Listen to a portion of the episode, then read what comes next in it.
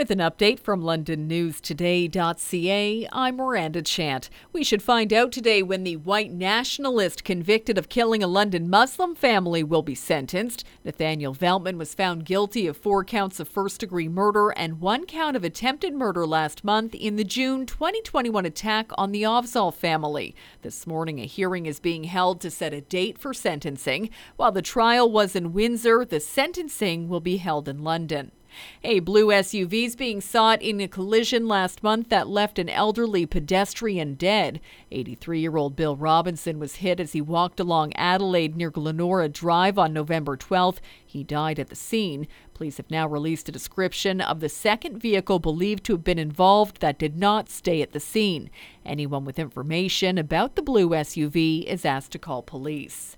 Weapons and drug charges have been laid against a 16 year old London boy. The teen was wanted on an outstanding warrant. He was arrested Wednesday afternoon after police found him in a vehicle in the North End. A loaded handgun, 84 hydromorphone pills, and over four grand in cash was seized. The teen's now charged with nine offenses, including possession of drugs for the purpose of trafficking and possession of a loaded regulated gun.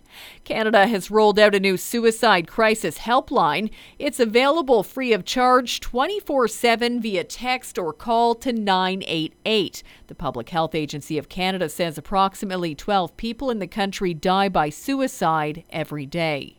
For more on these and other stories, go to londonnewstoday.ca.